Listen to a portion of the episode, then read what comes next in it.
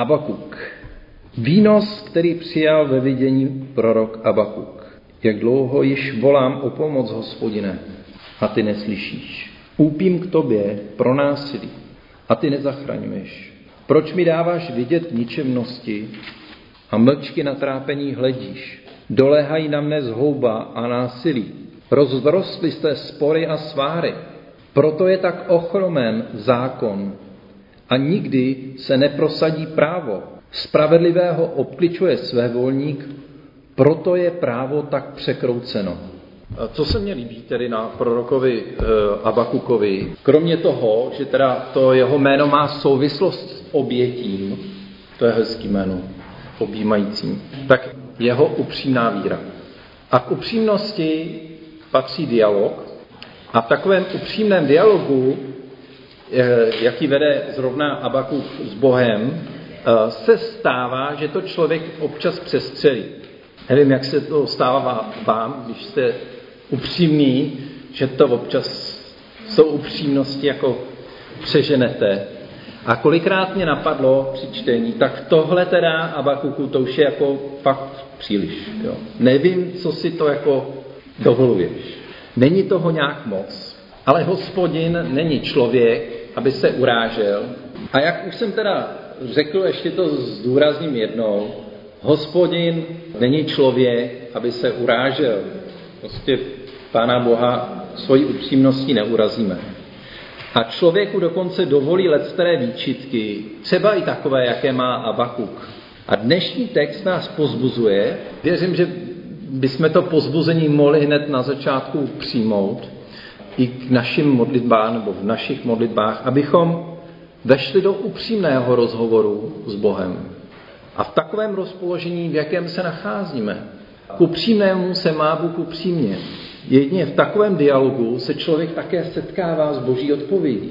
První, na co se musíme zaměřit, i tady v tom textu, je, že Pán Bůh nemlčí.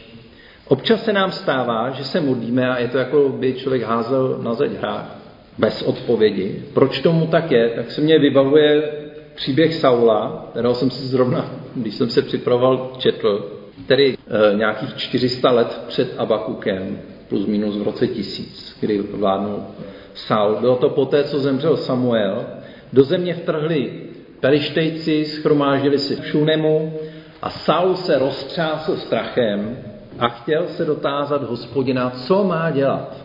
A jak čteme 28. kapitole 1. Samuelově, i doptával se Saul Hospodina, ale Hospodin mu neodpovídal. Ani skrze sny, ani skrze Urim, ani skrze proroky.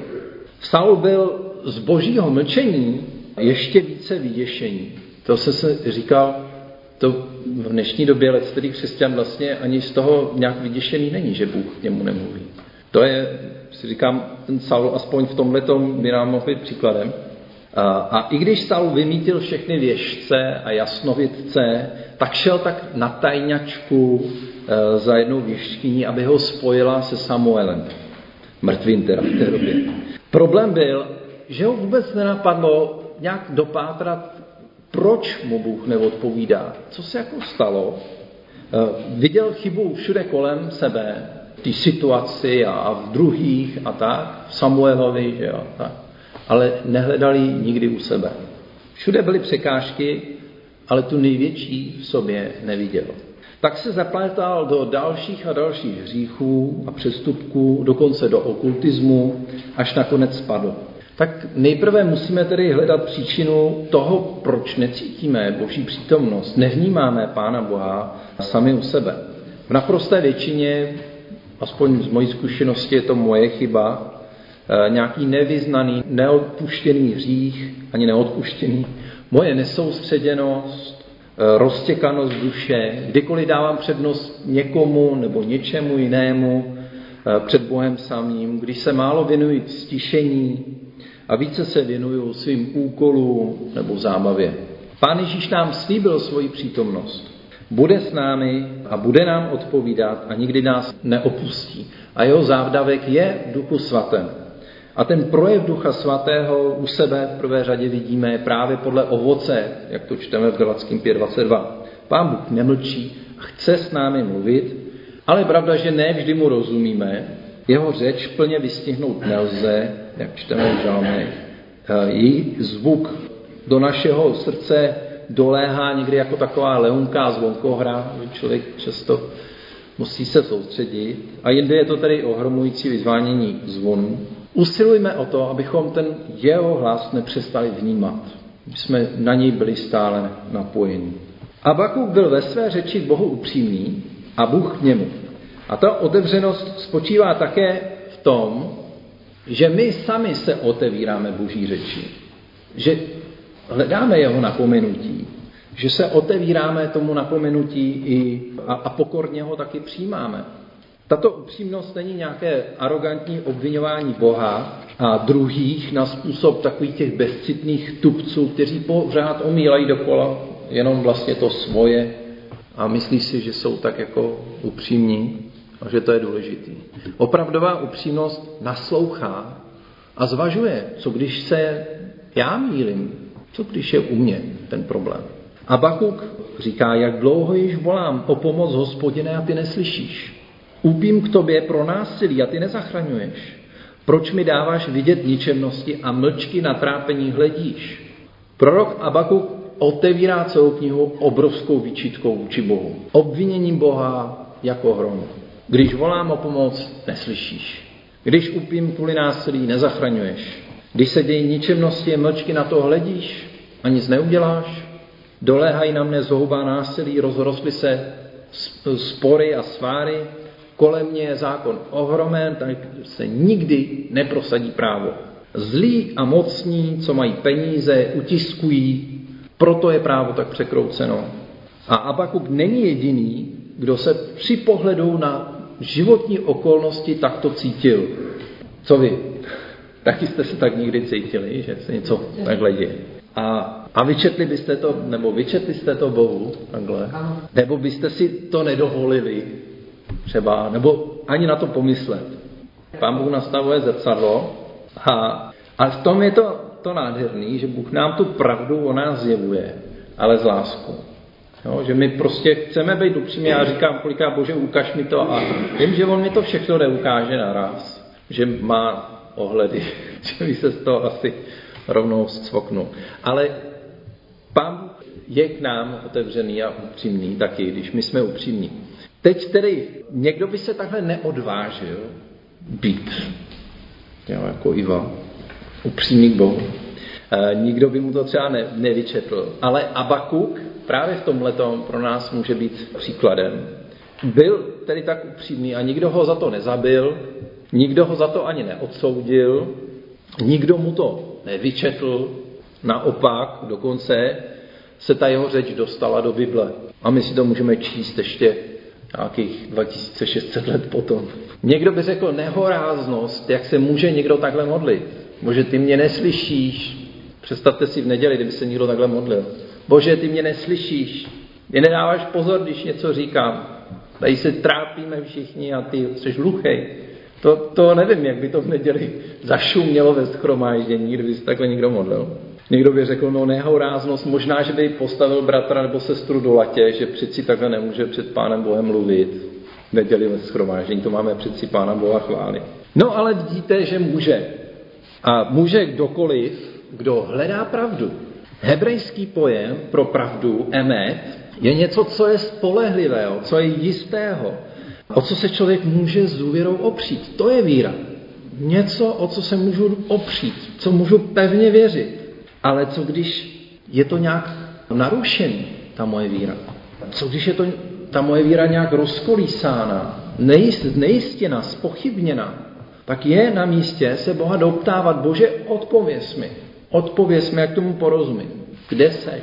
Podobnou upřímnost nacházíme v mnoha žalmech, ale asi takový nejdrsnější, co mně přijde, tak je v Jobovi, 30. kapitole. To teda jsem si vzpomněl, možná najdete ještě nějaký drsnější. Možná ještě u Jeremiáše, on říká, obelhal jsi mě, že? Říká Bohu, to je tak jako hodně tvrdý. Že? A tady u Joba čteme, volám k tobě o pomoc a ty mi neodpovídáš, stojím tu, měj pro mě pochopení, změnil ses mi v krutého protivníka, strojíš mi úklady svou mocnou rukou, unášíš mě větrem jako na voze, až mě opouštějí smysly. Když se vrátím k Saulovi, Bůh mu neodpovídal, mlčel a neozval se. A jeho obavy o budoucnost božího lidu, když se na něj valily ty hordy pelištejců, tak jsou pochopitelné. Kdo by se nebál? Když se přesunu do 19. století, do konce 19. století, vybaví se mi strach dělníků a rolníků, chudých, kteří se obávali nárůstu kapitalismu. To je, nás vykořistí všichni.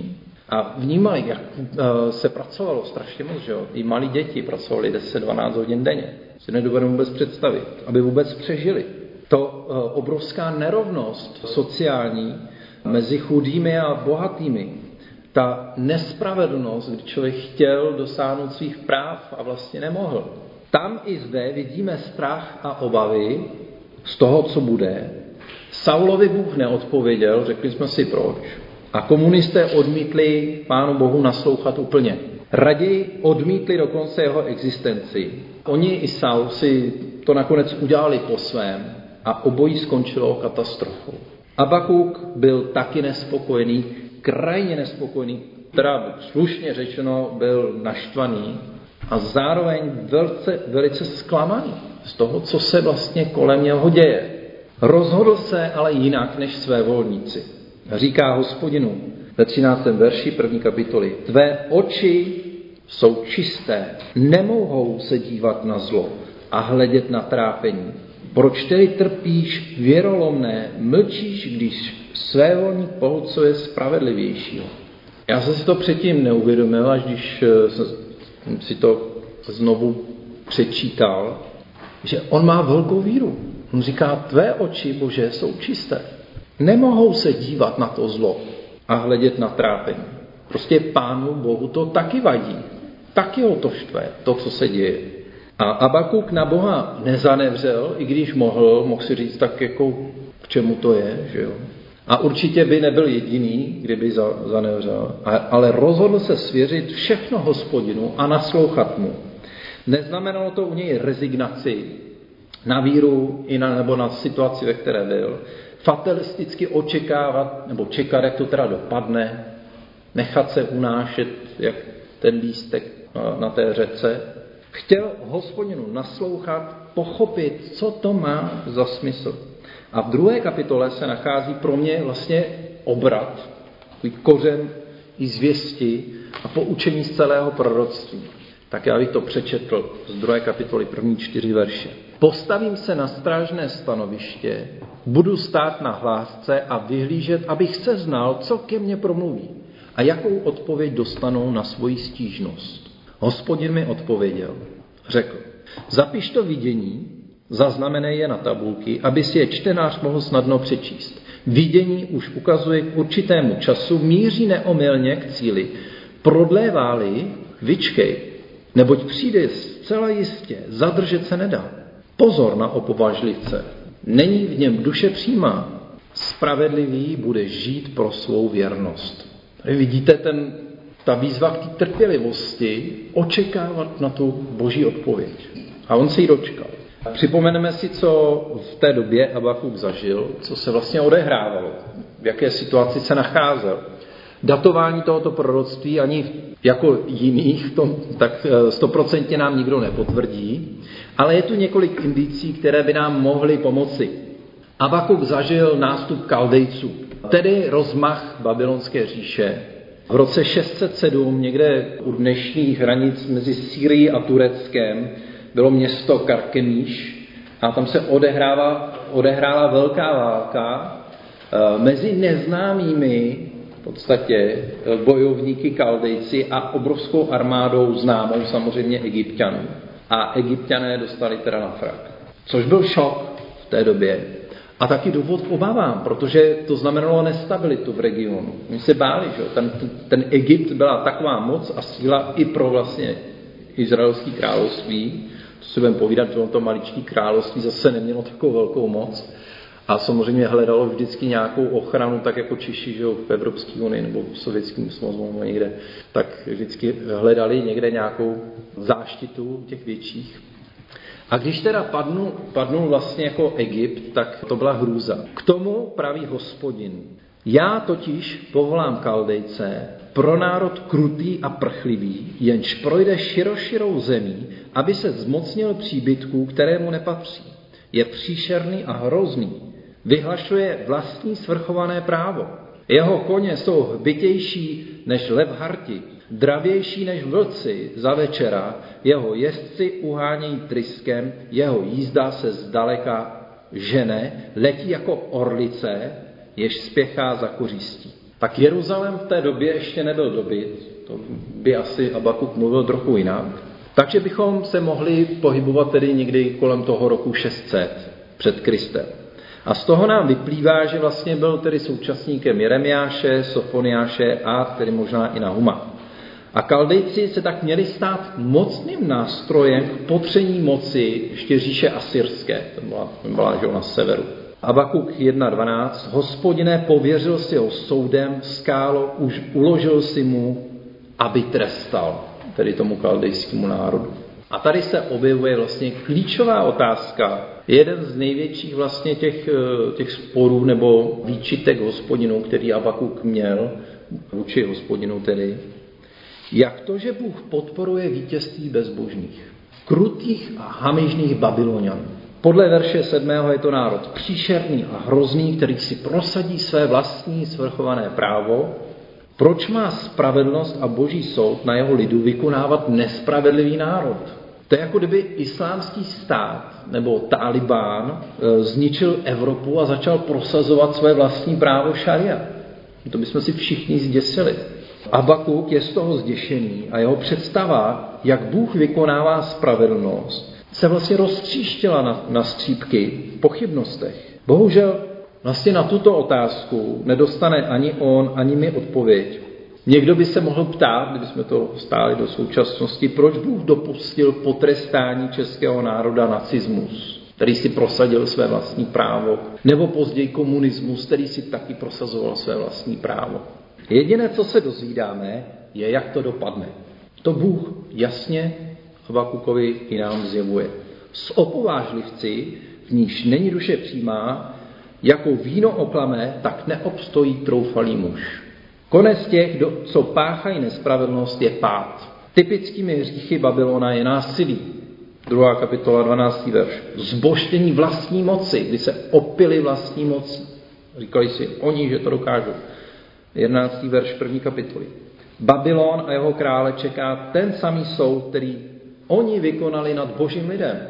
Habakuk to svoje běda vyslovuje nad sociálním útiskem, kam spadá lichva, bezohlednost, ziskuchtivost, prospěchářství, užívání si, prostopášnost a modloslužba. Boží lid zapomněl, jak se má chovat k cizincům.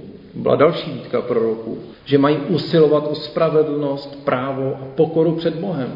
Zaslepený vlastní mocí choval se násilně a od Boha nabitou moc používal k prosazování sebe sama a ne k boji za to, čemu my dnes teda říkáme sociální spravedlnost a stejné právo pro všechny občany. V tomto proroctví se skutečně nemýlilo a soud na Babylon prostě dolehl a on podlehl. Habakuk ale vidí naproti tomu člověka víry, spravedlivý bude živ pro svou věrnost. Navzdory tomu, co kolem sebe vidí, nepodlehne. Totiž víra vidí dál, než k tomu, co má před očima. Ví, jak to dopadne. Bůh nám to zjevuje, jak to dopadne. Postavil se na strážné stanoviště k modlitbě, k rozhovoru s Bohem, sliboval, že tam bude stát na hlásce a vyhlížet, aby porozuměl, co k němu Bůh promluví, jakou odpověď dostane na svoji stížnost. A Bůh mu odpověděl. A co viděl? Boží věrnost. Boží věrnost, že Bůh je stále věrný. Tak, jak jsme četli v Timoteovi, jestliže s ním vytrváme, budeme s ním i vládnout. Zapřeme-li ho, on zapře nás. Jsme-li nevěrní, on zůstává věrný, protože nemůže zapřít sám sebe. Bůh je věrný. Spravedlnost Boží zvítězí. Pravda Boží zvítězí. Láska Boží zvítězí. To je Boží slovo. A přátelé, musíme si přiznat, že tady nejde o nás. I když bychom si to moc přáli, aby šlo v prvé řadě o nás. ale tady jde o vyšší princip, než je náš vlastní život. Ale můžu tě potěšit, Bůh s tebou právě v tomhle počítá, protože, a to si budeme ještě připomínat, jak to vlastně Pán pořešil, že, celou tu situaci, to zlo, na které ani on se nemůže dívat. Střed našeho života nemůžeme být my sami, ale Boží věc a Boží spravedlnost a Boží suverenita taky, proč ne? Na nás je, k čemu se přikloníme. K opovážlivcům, ke svévolníkům nebo k spravedlivému. Proroku bylo zjeveno, jak oni skončí. Svévolník, násilník nakonec padnou, kdežto spravedlivý bude žít pro svou věrnost. A my můžeme potom, co byl také Pán Ježíš vzkříšen z mrtvých, říci, že bude žít na věky. Že spravedlivý bude žít na věky. Otázka je, co je vlastně tedy podstatou víry. Jeho víra, tedy toho spravedlivého, u Boha není nějaká zásluha, kterou by mu Bůh mohl přičíst, aby ho vzal do nebe. Jeho víra není ani věrné plnění zákona, protože nikdo není ospravedlněn na základě skutku zákona, čteme Římanům 3.20. A Pavel říká 3.28 Římanům, jsme totiž přesvědčeni, že se člověk stává spravedlivým vírou bez skutku zákona. Na čem tedy stojí víra spravedlivého? O co se opírá? Co je tím neotřesitelným? Tím hodným opravdové neotřesitelné víry je to právě věrnost Boží. Spravedlivý z věrnosti Boží žije. Tak se to dá i přeložit, ten hebrejský text. Že spravedlivý z věrnosti Boží žije. Že ta věrnost je vzájemná. Je to tak silný verš, tak silné vyznání, že to rezonuje všemi Pavlovými epištolami a je základem novozákonní teologie. Nakonec je třeba poznamenat. Vyrovnávat se se zlem v tomto světě je opravdu těžké.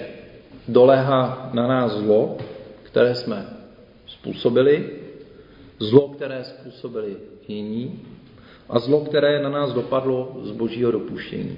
Leckdy tomu nerozumíme a opravdu tomu nerozumíme a ani trochu.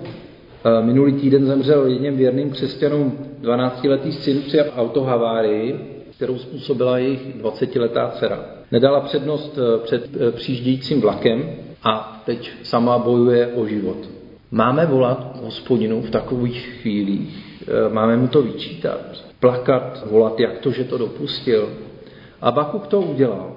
Připomeňme si ty verše, jak dlouho již volám o pomoc Hospodina, ty neslyšíš, koupím k tobě pro násilí a ty nezachraňuješ. Proč mi dáváš vidět ničemnosti a mlčky na trápení hledíš? Boží odpověď na to, proč se to stalo, nepřišla. Nedozvídáme se to. Ale přišla jiná. Přišla odpověď. Bůh odpovídá. A pak přišla znovu, ještě v Pánu Ježíši Kristu. Bůh se rozhodl ke zlu v tomto světě nemlčet. To zlo prožívá s námi. Je tady v tom s námi. Zakouší ho na sobě. Důsledky toho zla zakouší na sobě. Je v tom s námi. Nedává odpověď odkud, ale prostě v tom jede s námi. Pavel říká v 12. kapitole Římanům, nedej se přemoci zlé, ale přemáhej zlo dobré. A konec zla se blíží. Bude poraženo stejně jako smrt, ale láska Boží a jeho věrnost potrvají navždycky. Amen.